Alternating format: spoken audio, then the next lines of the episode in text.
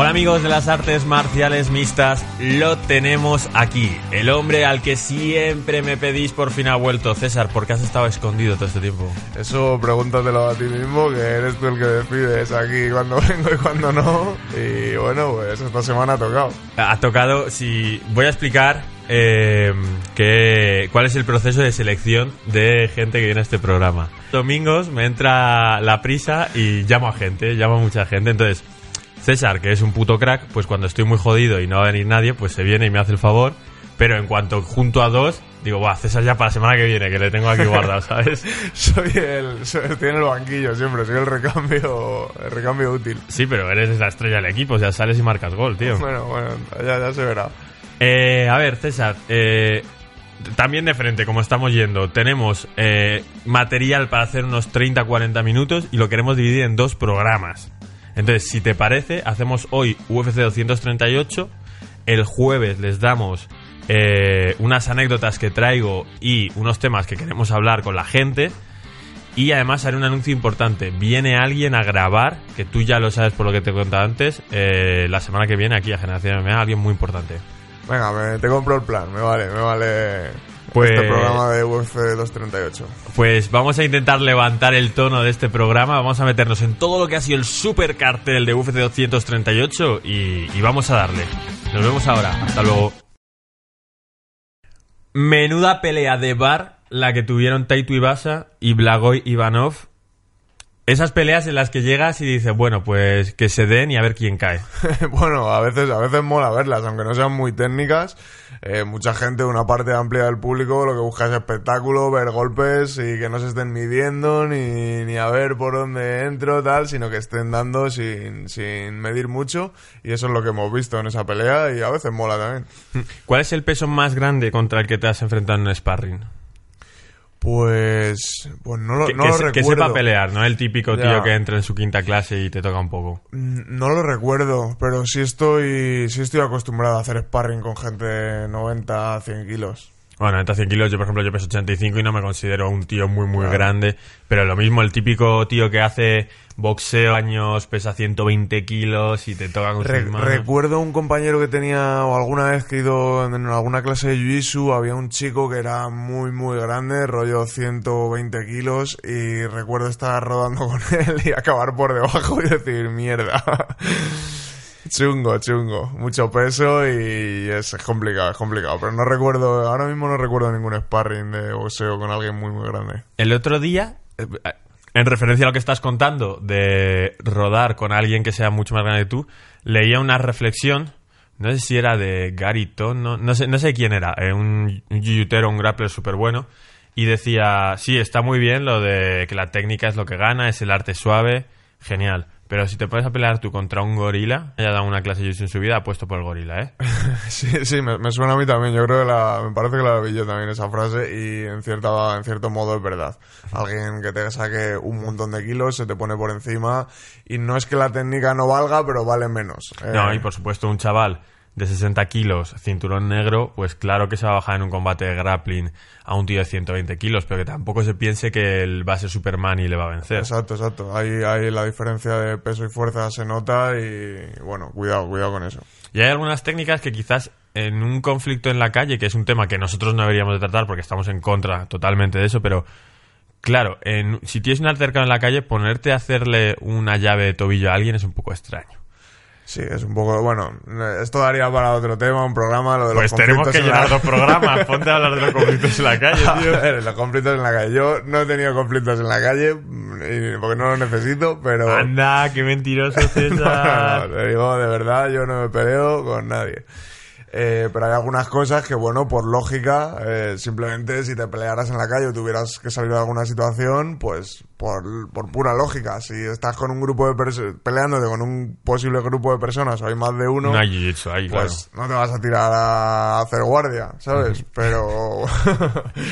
Pero bueno, no sé, si sabes, simplemente tienes que aplicar cosas lógicas eh, a una posible pelea en la calle. Sí, pero incluso en una pelea uno contra uno, atacarle el tobillo, que sí, que vas a conseguir que se rinda o le vas a sacar la rodilla, pero no es un síntoma de dominación total, o, o sí, una, vale, sí, le tienes retenido por la rodilla y le tienes jodido, pero ¿y qué? ¿Y te vas a quedar así hasta que venga la policía si es que el otro es un infractor de algo? O, o le vas a partir de verdad la Pero rodilla? Esa, esa es la historia. Le tendrías que lesionar para que luego no se pueda levantar. Yo sé. Claro, pero por eso quizás eh, simplemente permanecer en la montada, conseguir que te dé la espalda, dormirle, son, much- son técnicas mucho más eficientes en un conflicto, ¿no? Eh, evidentemente, y también te quitarán de líos de luego que te denuncie la persona por haberle roto el tobillo. Y aquí todos peleamos muy bien, pero en el juicio lo hay que pagar, ¿no? No sé. Oye, pues tío, eh, me has comentado... eh, Ahora quizás veis un corte porque lo mismo no es lo que quiere que comente César. Me has comentado que estás preparando un formato que va con cierto tipo de peleas que vas a hacer contra muchas personas. Sí, Se- se puede- ya, se puede comentar. Vale, tienes un formato preparan- eh, calentándose, cocinándose para Tuto Fighting. Sí, es sí. Eh, est- estoy preparando un, un vídeo que es como una especie de reto personal también. Eh, que viene de que yo hace muchos años, eh, cuando empezaba con las artes marciales y tal, pues me molaba mucho el karate kyokushin y me gustaba el tipo de pelea, lo duros que eran los entrenamientos, los combates. Y tenían un reto que era cuando, no sé cuando daban el primer dan de cinturón negro, el segundo dan o algo así, que lo suelen, a- que creo que lo siguen haciendo, la verdad es que estoy un poquillo desconectado. Eh, era hacer una prueba que tenían que hacer 100 combates de, de un minuto o algo así, 100 combates seguidos de un minuto. Y entonces estoy preparando un reto parecido para mí. Pero ¿qué vas a hacer como arcano? ¿Que vas a estar 24 horas peleando o algo de eso? lo había pensado, lo de ¿En Arcano. Yo vi lo de Arcano y dije, hostia, y, y podía hacer yo 24 horas peleando. De hecho, esto no lo sabe mucha gente, pero contacté con el libro de los récords para ver si había algún récord de, de horas haciendo sparring. Pero, a ver, eh, adiós Blago Ivanov, adiós Taito Ibasa. ¿Cómo que has contactado con el récord Guinness? Contacté con, contacté con el récord Guinness para preguntarles si se podía hacer ese récord, si existía algún récord, si se podía batir y si en caso de que no existiera, si me dejaban hacerlo. ¿Y cuál fue su Y, y contestación? me contestaron negativamente, que eso no se podía hacer porque no se podía medir exactamente. O sea, yo vi unas pautas de, lo de que tenía que tener un récord para hacerse. Y lo mío encajaba, se podía medir en tiempo, se podía medir en normas, digamos. Pero me contestaron algo como que, como un poco escueto, como una especie de correo genérico de que ese, de que ese reto no se consideraba récord o no se podía hacer y tal. Pero sí, había pensado pues 10 horas de sparring o 20 horas de sparring, algo pero así. ¿Cómo te dosificas todo ese tiempo, tío? O sea, tú ya tenías en tu cabeza pensado lo que ibas a Sí, hacer o cómo sí, lo ibas a sí. desarrollar. Tenía pensado hacer unos entrenamientos, hacer unas pruebas de 3 o 4 horas, estar haciéndolo y, Dios. y a ver cómo salía la cosa. Quedó un poco en el aire y lo cambié por un reto, que es hacer un sparring con 100 personas seguidas. Eh, creo que lo pondré a minuto y medio cada persona y sale en 2 horas y 10 minutos, creo, si no me he equivocado en los cálculos. Eh, la idea definitiva, porque entonces no me he enterado muy bien de lo que ibas a hacer, porque yo pensaba que ibas a grabar 100 sparrings cortos o largos o lo que fuese con 100 personas. No, que, por no, no, no, no. Era- Son 100 seguidos. Son 100 personas seguidas que van entrando eh, durante minuto y medio y yo no descanso. Conoces, claro, es que eres César Alonso, conoces a mucha gente de pelea, pero concretar a 100 personas que quieran tocarse contigo un poquito. Vale, eh, eso te lo, lo he pensado yo también y ese no, no era el problema. Yo creo que sí sacaría 100. El problema es que a lo mejor que se desplacen desde eh, otros, aunque sea otros sitios de Madrid, para hacer un minuto y medio, pues no mola. Entonces, lo que he pensado es coger a 33 personas que hagan, que vayan pasando tres asaltos, ¿sabes? Hostia. vayan pasando todos tres veces. 33 personas tres veces. Hostias, qué guapo. Pues eh, vamos a lanzarlo desde aquí un poco, que contacten contigo si quieren. Eh, sí, sí, sí, que si alguien de alguna escuela de Madrid o, de- o no de Madrid, pero les interesa venir, pues creo que a lo mejor dentro de un mes más o menos será en Alcorcón, en el ¿Qué Club 78, dices, y nada, que me contacten por el Instagram y si quieren venir, pues encantado. Hostias, lo que acabamos de sacar, macho. bueno, bueno, pues eh, Blago Ivanov hizo una buena pelea. muy, muy bien, muy bien. Eh, y nada, y son posibles rivales de Juan Espino. Lo comentaba el otro día con Antonio Gil, que son dos posibles rivales. Eh, a mí me dio la sensación, lo, lo tuiteé justo, que Juan Espino debe estar muy contento de cómo se ha puesto su división, porque incluso estos dos tíos que a priori se dirían son mejores que Juan por lo que por su récord y tal, Vale, puede que tengan más poder de KO, pero en la lucha se vio que Juan ahí les hubiese, les hubiese bajado por una cosa muy sencilla. Llegó, llegaron al clinch muchas veces durante el combate. Claro, y eh, tú creo que lo comentabas tú que te había hecho Juan alguna vez que, que veía, bueno, que veía los de UFC y decía, sí, yo estoy al tal. Eh, bueno, tener esa confianza eh, es súper positivo y vendrá de algo, no creo que se lo haya inventado, vendrá de que ahora está haciendo sparring con, con personas de ese nivel y ve que domina o que no tiene ninguna habilidad por debajo de eso. Y, y ver que en una pelea, eh, bueno, pues no se tiran al suelo o, no, o entran en esas situaciones de clinch y ninguno resuelve eficientemente derribando, eh, creo que le dará más confianza para decir, oye, yo a cualquiera de estos dos en esa situación les podría haber tirado y podría haber dominado Claro. el combate. Estas lecciones que me hacía mi Juan eh, eran justo cuando ya estaba entrenando en American Top Team y yo creo que su confianza vendría de en American Top Team soy un peso pesado y no hay nadie que me tire al suelo. No lo dijo él para nada, pero me imagino que si eres peso pesado y eres tan bueno luchando, probablemente nunca te tiren al suelo o tú siempre tires mucho más. Exacto. Entonces, eh, si en algo destaca él es en la lucha, y si Juan Espino se faja contra estos peleadores y no le noquean y llegan al clinch, los va a tirar al suelo en el 80% de las veces. Eh, sería muy probable, oye, luego hay que verlo. A lo mejor ninguno quería llevar al suelo, pero son buenísimos luchando. No se sabe hasta que no lo notas, hasta que no tienes al tío delante y notas su fuerza, sus reacciones, no lo puedes saber solo por un vídeo o por una pelea. Eh, entonces, bueno, eh, veremos, veremos a ver. Pero tú que eres súper claro con la teoría de las dinámicas que se repiten en cada salto, yo vería que sí, que Ivanov o Tuivasa intentarían golpearle, intentarían noquearle en algún momento, pero cuando llegasen al clinch, ahí Juan derribaría en el primero, derribaría en el segundo, derribaría en el tercero. Quizás no se da la situación, pero yo sí noto que cuando alguien domina la lucha y Juan ha demostrado, lo demostró en el TUF, lo demostró en su pelea en UFC, que no es un tío que le vayan a noquear porque sí, o sea, no es que tenga un cero de striking, un 100% de lucha. Su striking ya está a un nivel aceptable para la UFC y ha llegado a noquear. Exacto, y eh, lo que está por ver, digamos, porque esto siempre depende, tanto la lucha como el striking, siempre depende de contra quién. ¿Vale? Esto es algo que, bueno, a veces eh, vídeos dices, guau, este tío tiene una lucha increíble. Bueno, ¿contra, ¿contra quién está luchando? Cualquiera, si cogemos a alguien que no sabe nada, parece que somos, le coges, le tiras, le das 200.000 vueltas, pero cuando uno tiene nivel, eh, cambia la cosa. Entonces, eh, la lucha de Juan probablemente será de un altísimo nivel y creo que está a la altura de UFC, de los mejores, pero sigue siendo una creencia. No lo podemos saber y ni siquiera lo puede saber Juan hasta que no pruebe a estas personas. Joder, probablemente pues- se ha- se ha probado con personas parecidas y puede decir, vale, seguramente les podré tirar, pero hasta que no esté ahí en esa situación no lo va a saber él y no lo vamos a saber nosotros. Se me está cayendo el mito de César Alonso tras estas declaraciones, tío.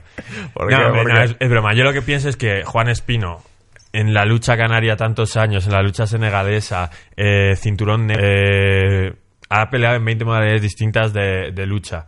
Creo sinceramente que su nivel de lucha probablemente esté Daniel Cormier y él, eh, que algunos por físico sí que le retengan y ganen, por ejemplo, que Stipe Miocic o Francis Ngannou, por lo que sea, por fuerza, sean capaces de aguantarle.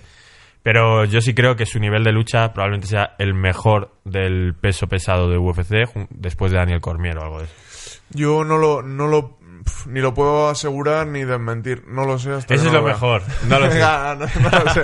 No me mojo, Juan, lo siento, no me mojo. Me lo tienes que demostrar. Bueno, Juan, eh, no estará, imagino, en la sesión de sparring después de No, comentar. no sé, si quiere venir. si quiere venir y machacarme un poco, estoy invitado.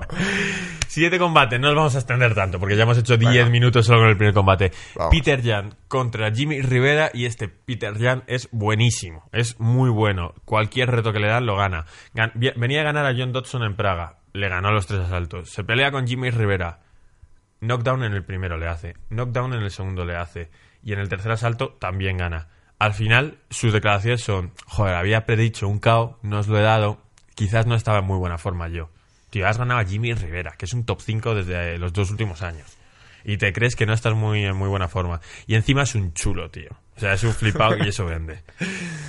Bueno, pues eh, a ver, ha demostrado que realmente puede estar en esos primeros puestos de la división y, y quizás ser el próximo retador al título. Eh, ya lo veremos, pero bueno, parece que tiene todo lo necesario. Además, si con ese carácter vende la pelea y tal, pues Título que ahora hablaremos tiene Henry Cejudo. Tiene entonces dos títulos Henry, por lo tanto va a ser difícil que defienda a los dos. Se va a estancar un poco la categoría. Normalmente lo que se hace es concretar una pelea enseguida para el título anterior que tenía. O sea, lo que hubiese hecho la UFC normalmente sería eh, coger y hacer una pelea por el título interino del peso flyweight, pero que al final es el auténtico campeón porque Cejudo abandona la división. No creo que se haga porque el otro día alguien comentaba en Twitter, si el problema es que ahora mismo hay nueve pesos mosca en UFC porque a todos los están despidiendo, les están invitando a que suban. es que se, se rumoreaba que querían cerrar la división, ¿no? Claro. Eh, no sé, si esos son los planes de UFC, pues poca historia van a reclamar los peleadores. O sea, si el UFC quiere limpiar la división, se irá limpiando. Pues decía Henry Cejudo al final de su pelea que ahora entraremos. Quiero a Cody Garbrandt, a Dominic Cruz, a Uriah Faber, que son peleas de dinero. ¿Y por qué no eh, subir a por un tercer título? Vale, tiene muchos frentes planteados, pero no está el frente de Peter Jan ni el de Aljamain Sterling que ganó esta misma noche y que dijo, hey, quiero el título, porque también tiene una racha muy buena y ganó a Pedro Muñoz, que es muy crack. Declaraciones de Peter Jan cuando se acaba, que me den a Aljamain Sterling y a Henry Cejudo en la misma noche. O sea, ya es en plan, venga, por favor. a ver, hay que llamar la atención. O sea, esto funciona así, Gonzalo. Eh, yo qué sé, te- al final te dan las oportunidades y tal al que más llama la atención, al que más vende, al que tenga más noticias en los medios, a que tal cual. Ya está, si al final los peleadores quieren el título, UFC quiere dinero. Blanco y en botella, ¿sabes? Blanco y en botella. Bueno, no te hago sufrir más. Lo que estáis esperando todos, la, el peleón. la sonada de mocos más eh, odiada de la historia se produjo el sábado por la noche. Qué pena, tío, qué pena, macho. Me estaba. El primer asalto fue un poquito. Sí se tantearon un poquillo, fue un poquillo más aburrido, pero el segundo asalto ya estaba empezando a ser una guerra. Que... Mira, mira, lo estamos viendo ahí de fondo. Se acaba de sonar los mocos, tío. Sí. Justo Mira, hemos pillado el último- momento. Mm. Espero que UFC, bueno, en este caso Dazón no nos joda, pero estamos justo viendo el momento en el que Sí. van a decir que no, mira que no entra. Mira. ¡Hostias, tío! ¡Qué bueno! Es que esta- estaba siendo un segundo asalto. Está, estaba la pelea muy, muy, muy caliente. Y el tercero es que iba a ser.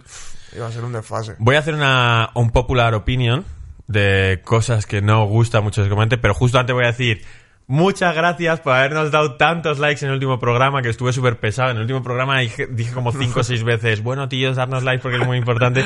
Y ahora llevamos 15 minutos de programa, no lo he dicho y estoy, me cago en la puta, vamos a repetirlo. No. Muchas gracias por los likes. Si nos queréis dejar un like justo antes de empezar el Henry Cejudo contra Donald Cerrone o un comentario, como os digo, también ayuda muchísimo, estaremos muy agradecidos. Un popular opinion. Me parece que en el primer asalto, eh, por la dinámica de pelea o por la forma de defender, es un asalto muy divertido, Ferguson contra Cerrone, pero me parece que se están pisando constantemente en los ataques y que da la sensación de una pelea poco técnica. Es decir, defensas de golpes apartando con las manos, eh, golpes que no terminan todo el recorrido porque te lo palmean y te lo mueven, desplazamientos no de primer nivel, no hay una distancia, un cabeceo tal, sino boom, boom, boom, como Sí, salga. sí, tienes, has hecho, me parece que has hecho una buena definición del primer asalto. También es que el estilo de Ferguson es un poco raro. O sea, tiene un estilo de boxeo un poco extraño, ¿eh? No, no ves a Ferguson con una guardia súper buena, cabeceando, sacando los golpes perfectos. No, le ves con una mano baja, moviendo la cabeza así de forma rara. Y, y tiene un estilo raro. Entonces creo que encajaba de forma rara con el de Cerrone, que sí que suele ser un poco más técnico. Y al final, pues eso, se producían como choques de brazos raros y no parecían eh, intercambios muy técnicos. Pero sí empezó a haber algunos golpes duros. Se, se midieron un poco, se estaban tanteando esa distancia, esos ritmos de velocidades. Eh, y en el segundo asalto es cuando empezó ya la tralla y hubo golpes muy muy buenos y Ferguson pues empezó a empezó a dominar bastante. Eh, Ferguson parece, no sé, que le pegas y tira para adelante y al final por pesado te, te consigue ganar, consigue, no sé si es que tiene un, un super cardio o, o es que no le duelen los golpes, no sé. Tiene una tolerancia a los golpes Sí. que es de otro mundo. Sí. eh, da la sensación de que en un combate que está nivelado en algún punto de la pelea, como en el primer asalto, los golpes de Ceju- o sea, perdón, los golpes de Ferguson cortan, los golpes de Ferguson eh, desestabilizan. Segunda pelea que se para en la salida del segundo al tercer asalto consecutiva por parte de Tony Ferguson. Eh, eso es que has hecho tanto daño que, vale, en este caso es la sonada, pero el ojo de, de Cowboy Sí, estaba a- medio centímetro de cerrarse y se, se cerró con la sonada. Yo nunca he peleado con un ojo cerrado, pero me imagino que no debes tener un buen asalto si lo tienes el Eh, no, no, eso es horrible. O sea, al- al- parte de la distancia, eh, el cálculo tridimensional que hacen los, los ojos es por tener dos ojos. Claro. Y, y con la mezcla de los dos, el cerebro te calcula las distancias. Cuando tienes uno, sigues viendo, pero no calculas la profundidad de la distancia. Eso para pelear es horrible. Horrible. Una cosa, pregunta friki del día. Si tuvieses tres ojos, ¿mejoraría tu cálculo tridimensional y pegaría, pelearías No mejor? lo sé, ya lo he dicho alguna vez que yo no soy médico. Ah, no, no lo eres, tío. No, tío, no soy médico, macho. Hombre, porque el día que decidas contar tu vida aquí, verán que si no eres médico, poco te falta, porque vamos. Algún día, si lo piden los fans. Pero pues no lo sé, no sé si con tres ojos se vería mejor, o quizás sí. Bueno, dejamos la tontería esta de los tres ojos. Eh, pues eso, tío, que el otro día subían una foto de la cara de los siete últimos rivales de Tony Ferguson, que no olvidemos que lleva 12 victorias consecutivas, las últimas ocho peleas o siete a primer nivel contra futuros retadores al título o ex retadores. En una de ellas ganó el campeonato interino y ponían la cara de los últimos siete rivales de Ferguson. Y una puta locura, ¿eh? Tiene, es que tiene que ser un tío que hace mucho daño, que con sus golpes raros o con su forma de pegar rara haga mucho daño, que lo notes, que, que, que notes el, el peso del puño y digas, joder, me está pegando como, como un peso pesado. No lo sé, no sé, tiene que tener, tiene que tener algo, tiene que tener algo sus golpes. ¿Te quedaste a ver la entrevista después o esa la quitaste? Eh, las, las del Las- octógono sí, sí que las Sí, vi. ¿Y qué te pareció primero un poco de abucheo por parte del público? Porque como da ese golpe después Sí, de tiempo, sí, la gente se pensó que el combate se paraba por, por eso, Sí, es que había fue, fue un poco raro ese momento. Yo vi el... Y aparte que sí es verdad que quedó como un poco feo, que sonó la campana, eh, Cerrone bajó ya un poco las manos, se quedó quieto y entró ese último puñetazo. Que, que luego Cerrone dijo en su entrevista que no había, eh, creo que no había sido ese puño, que no pasaba nada. No. Y, pero enturbió un poquito, creo, con. Enturbió un poco la pelea, porque no sabía. Yo viéndola tampoco sabía si había sido ese puño el, el causante de, de esa lesión y me daba un poco de. Te quedabas con la sensación de, joder, por ese puño ahora la van a parar. pero Aquí, aquí en un- Dazón lo explicaron súper bien. Entonces, para mí en todo momento era como, ah, vale, que ha pasado esto, que ha sido que se ha sonado los mocos. Al tener la nariz rota, el aire en vez de bajar, se ha salido por el lagrimal, se le ha hinchado el ojo y literalmente tiene una pompa de aire aquí que no puede sacar. Entonces, yo lo tenía súper claro, pero los aficionados no tenían ni idea y en las repeticiones en la cámara se ve como después de ese jab eh, la cabeza de Cerrone va para atrás y se queda como ¿qué está pasando? Es como que es un golpe que entró muy bien. Claro, y, se, y, y aunque supieras que lo del ojo había sido por lo de sonar la nariz y tal igual, pues te quedaba la duda de si esa nariz se había roto por ese último golpe. Ah, pero yo pensaba que había sido la mandíbula el golpe, no estoy seguro, ¿eh? Es que el golpe parece que le parece como en la repetición que daba como en la nariz. Entonces, algunas personas a lo mejor se quedaron con la sensación Y de eso. abuchearon a Tony Ferguson antes de que hablase. Él pasa el micro. Cuando vuelve y sigue abucheando, dice, le dice aquí a, a Rogan: Vamos a dejar que acaben los abucheos. 20 segundos de silencio. sí. la verdad. Fue, eh, fue un, fue un poco extraño también el- ese momento en el que en el que le dice Ferguson que no quiere, o sea, que, que entreviste a Cerrone, ¿no? Sí, sí. Además así tenía como mala cara, no sé, me pareció un poco extraño. Es que yo creo que Tony Ferguson es una persona, por los motivos que sea, no es la mejor persona con la que tener una conversación coherente. no, no, lo, sé, no lo sé, no la, no la he tenido nunca, pero sí, hizo un, también, no sé si te fijaste, al empezar la pelea, Sí. eh, apartó la cámara con la mano y lo dijeron los comentaristas, ¿no? Y entonces ese gesto... Lo, lo puedo entender, que estás muy concentrado y es quítate que no vea a mi rival. Pero igualmente es como Tony Ferguson entró esta semana a, a su pelea, a su semana de pelea, diciendo estoy hasta la polla de UFC y de todo. Eh, sí, también diciendo cosas de Dana White y de tal. No, no sé, no sé de qué a qué viene todo, a qué viene todo. Una esto un actitud negativa, Sí. menos mal que le salió la victoria y menos mal que tras comentar nosotros que la gente quizás no pensaba que podía ganar a Khabib, suelto la bomba. No. Lo comentamos la en el siguiente programa, si puede ganar a Khabib o no. Vamos con el Eso, siguiente eh, combate. Esperaros al siguiente programa. Khabib.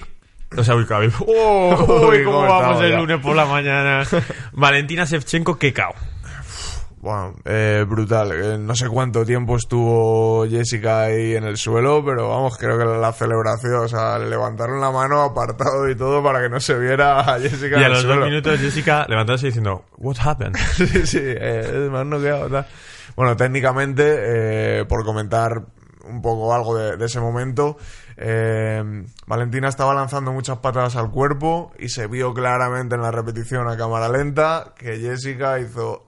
Uy. Bajó el codo a- para cubrir la patada al cuerpo y la patada entró limpia en la sien, brutal.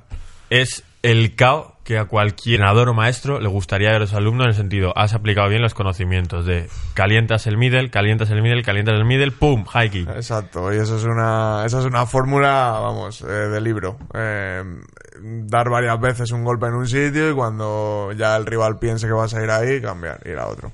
Y fíjate que la pelea no estaba siendo muy entretenida porque eh, Valentina, que es una striker, mostró sus habilidades derribando y en el suelo, pero en el suelo no estaba siendo muy eficiente. Bueno, no estaba, no estaba pasando a posiciones de dominación o de sumisión, estaba controlando un poco la pelea. Y al final el cao llegó por donde se esperaba Valentina Shevchenko. Sí, exacto.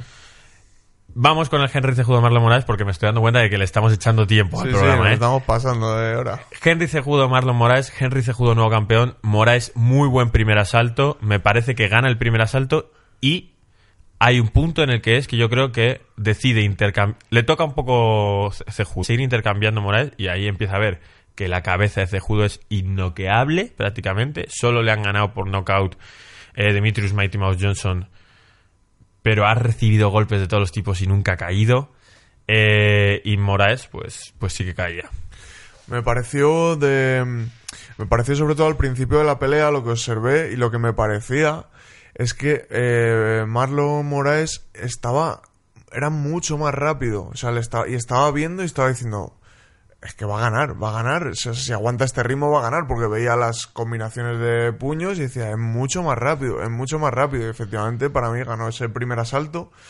Y luego, no sé en qué momento, hubo un cruce de dinámicas en las que, no sé si es por, por cansancio o por recibir algún golpe, la velocidad de Moraes empezó a bajar, empezó a bajar, ya sus combinaciones no eran tan rápidas, Cejudo se empezó a venir arriba, le empezó a hacer daño con las rodillas, en el clinch, tal, y consiguió acabar la pelea. La verdad es que me, me gustó bastante la pelea por parte de los dos, hicieron un peleón los dos, y, y Cejudo pues se impuso por... por por, por constancia en la pelea, por no dejarse intimidar por esa velocidad, recibir sus golpes y decir, vale, me das, pero voy a seguir, voy a seguir, y al final se la llevó. Varios detalles. Declaraciones de Marlon Moraes cuando se acaba la pelea. Dice, "Mm, la he cagado porque la estrategia era no intercambies con él, eres mejor intercambiando un par de golpes cada 30 segundos que fajándote. Se, se acabó fajando. Creo que se faja a través de un golpe en el segundo asalto que le toca un poco. Eh, ¿Cuándo acaba el combate? ¿En el cuarto o en el tercero? Eh, Yo creo en el tercero.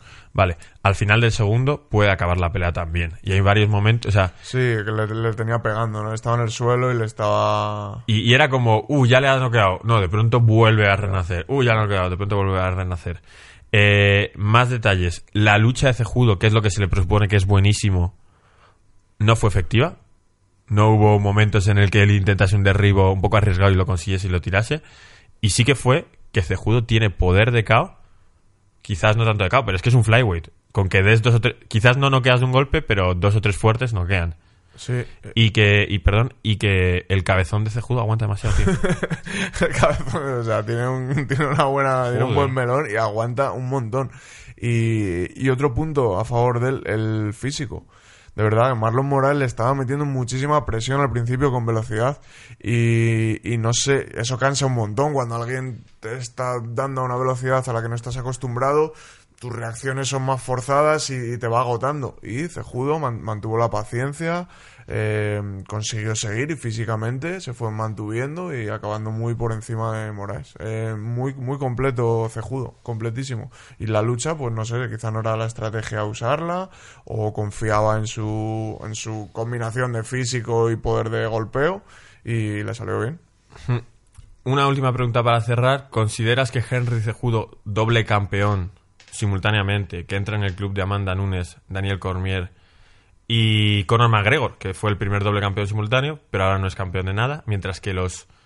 Daniel tuvo que abandonar el lightweight, Sí. pero si no sería doble campeón. Amanda todavía no ha abandonado ninguno, le obligarán a abandonar alguno, imagino. Y Henry Cejudo ahora tiene los dos. ¿Está el primero en el pound for pound por ti? O sea, para ti.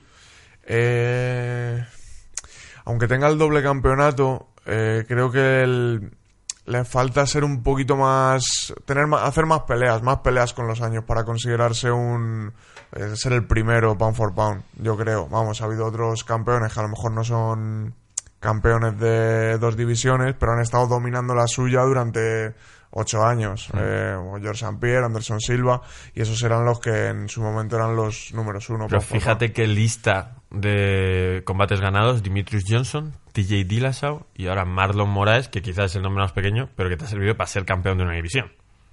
Sí, obviamente es un palmarés, vamos. eh, Con todo lo que yo digo siempre que para mí John Jones es el mejor actualmente, porque, y si sube a peso pesado probablemente gane también, eh, las tres últimas peleas de John Jones no tienen nada que ver con las tres últimas peleas de Henry Cejudo. sí, sí, obviamente son las tres últimas de Cejudo, son las tres más Complicadas importantes, tener. complicadas de la división y, y las ha superado con nota. Entonces, bueno, pues obviamente está ahí entre los primeros pound for pound y, y si sigue a ese ritmo lo estará.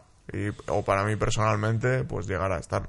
Bueno, pues el triple el champ eh, ha conseguido, gracias a esa medalla olímpica que, que- que tiene, ha conseguido irrumpir. No sabemos si cerrará la división de peso flyweight. Sí tiene pinta de que aquí se acaba todo.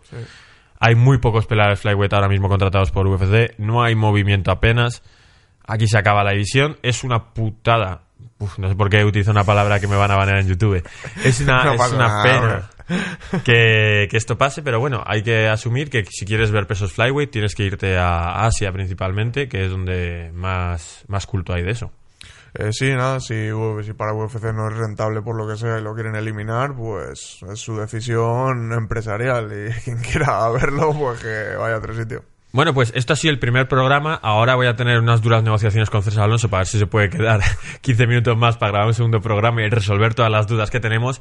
Vamos a despedirlos. Recordar, si habéis llegado hasta aquí, os, eso es que os ha gustado, darnos ese like que tanto os gusta, compartirnos en los grupos de WhatsApp de vuestros amigos, escribirnos en Instagram, suscribiros. Y nada, nosotros pues os lo recompensaremos pues haciendo más programas, que es lo que nos Exacto, toca. no, no podemos hacer otra cosa, pero de verdad, chicos, que se nota cuando hacemos un trabajo de este estilo, si, si hay likes, comentarios y tal, pues anima un poco más a seguir, así que no os cortéis. Muchísimas gracias por haber estado, César. Espero retenerte para el programa del jueves. Nos vemos ahora. Chao. Hasta luego.